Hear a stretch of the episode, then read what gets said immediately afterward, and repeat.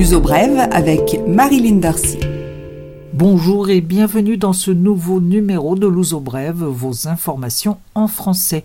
Le gouvernement portugais propose une augmentation de 35 euros mensuels du salaire minimum national à partir de janvier 2020.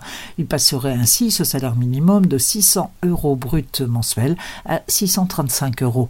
La proposition va maintenant être évaluée par les partenaires sociaux. La perspective est de passer à 700 ou 750 euros brut mensuels d'ici à la fin de la législature actuelle et du mandat du Premier ministre Antonio Costa. Pour rappel, le salaire au Portugal est versé sur 14 mois si on travaille un an et on ne perçoit que des fractions du 13e et du 14e mois selon les mois travaillés.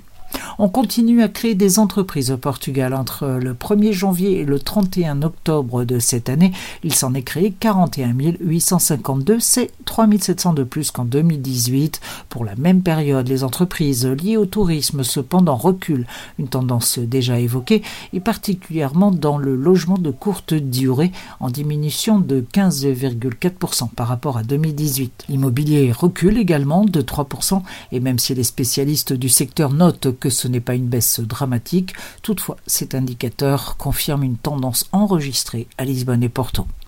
Le Web Summit a pris fin la semaine dernière après quatre jours au Parc des Nations consacrés au commerce et services liés à l'Internet et aux nouvelles technologies. Le bilan est plutôt mitigé. Le Web Summit a coûté 20 millions d'euros à la mairie de Lisbonne qui espère des retombées importantes de l'ordre de 5 fois la mise. Mais cette année, le sommet des geeks n'a attiré que 70 000 personnes sur les 100 000 attendus. La mairie de Lisbonne et l'organisation du Web Summit ont signé un contrat de 10 ans pour poursuivre l'aventure.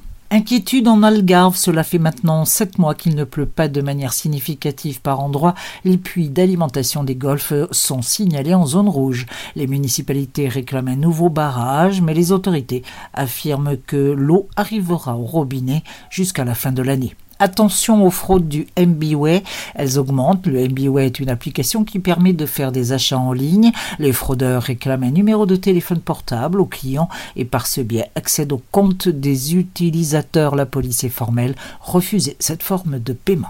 La page des entreprises. Le groupe continental Mabor va recruter 300 ingénieurs pour son nouveau centre de base technologique à Porto. L'entreprise qui vient récemment d'acquérir une usine de fabrication d'antennes intelligentes à Villarreal veut développer les recherches en cybersécurité. La multinationale allemande emploie plus de 3000 salariés au Portugal. Auto Europa, l'usine Volkswagen de Palmela près de Setúbal, prévoit une production de 250 000 véhicules cette année, une augmentation de la production de 13%. Pour assurer ce surcroît de travail, l'usine Auto Europa a renforcé les équipes en continu et diminué l'arrêt estival de 3 à 2 semaines. L'uso brève, culture. Les suggestions culturelles 16, 19 et 20, Lisbonne, Porto et Beja, trois dates et trois villes pour Adriana Calcagnato, la chanteuse et compositrice brésilienne à la voix si caractéristique. Trois concerts pour faire connaître la dernière partie de sa trilogie maritime. Après une expression plus poétique et métaphorique, Adriana revient à des thèmes plus directement environnementalistes. À Beja, les billets sont à 10 euros.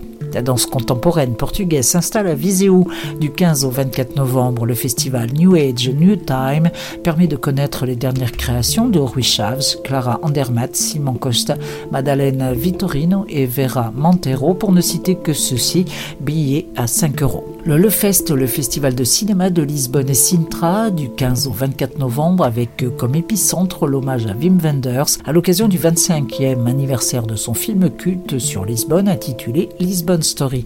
Le Fest offrira d'ailleurs un spectacle de Teresa Salguero qui, dans le film de Wenders, est avec le tout aussi mythique groupe Madredeos l'une des héroïnes de cette inoubliable Lisbonne Story. Autre temps fort, Fanny Ardant dans Hiroshima, mon amour. Du dimanche 17 au samedi 23 novembre, les caravelles d'automne organisées par l'école d'art dramatique de Lisbonne, un cabaret, des cours et bien sûr des représentations en français. Clôture les 22 et 23 novembre avec une interprétation libre des textes de Daniel Pénac, Le bonnet d'âne ou La douleur du cancre au théâtre Baraka. Prix unique de 5 euros par session. Ce week-end, ce sera le bazar diplomatique au centre des congrès à Berlin. 40 ambassades proposent toutes sortes d'objets à l'achat. Les fonds ainsi que ceux provenant du restaurant sur place seront reversés intégralement à des associations caritatives. De belles idées pour préparer Noël et une action généreuse à commencer par débarrasser les ambassades des objets superflus. Ce Luso Brève est maintenant terminé. Je vous retrouve la semaine prochaine. D'ici là, passez une excellente semaine et un bon week-end.